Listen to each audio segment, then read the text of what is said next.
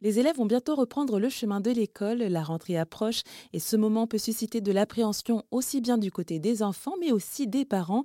Charlène Cheyrou est consultante en éducation et parentalité, formatrice en relations humaines et thérapeute formée à l'approche Filiosa qui repose sur une approche empathique de l'enfant.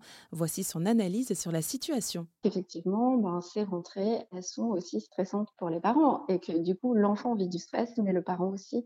Donc euh, le sas de quelques jours pour reprendre le quotidien, ça va vraiment permettre de faire baisser ce niveau d'urgence. Et donc, en fait, le stress, ça nous permet aussi tout simplement de nous préparer, d'anticiper.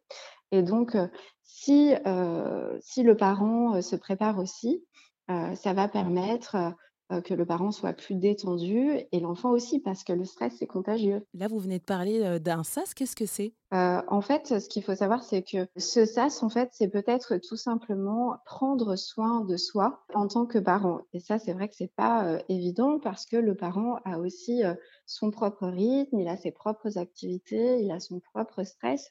Et c'est donc prendre conscience de ça, du fait que plus on va, se prendre en charge son stress en tant que parent, plus on va aider notre enfant, à gérer, son stress à lui. Pour continuer avec le stress et les parents, il faut savoir aussi que bah, il y a ceux qui vont vivre bah, leur première rentrée et je suppose que ça aura une saveur un peu particulière aussi pour eux.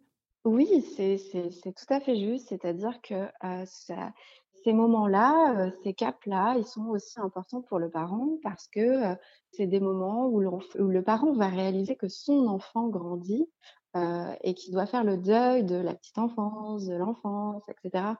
Donc le parent doit lui aussi s'adapter, évoluer en même temps que son enfant et voilà et si, si ça venait à être, difficile, hein, ça peut être le cas, heu et bien, il ne faut pas hésiter à faire appel à des professionnels pour, pour voir ce qui se passe, heu et heu et se faire accompagner. Eh bien, merci beaucoup, Charlène Chayrou, euh, pour votre intervention. Je rappelle que vous êtes consultante en éducation et parentalité, formatrice en relations humaines et thérapeute formée à l'approche Filiosa. Merci à vous, bonne rentrée.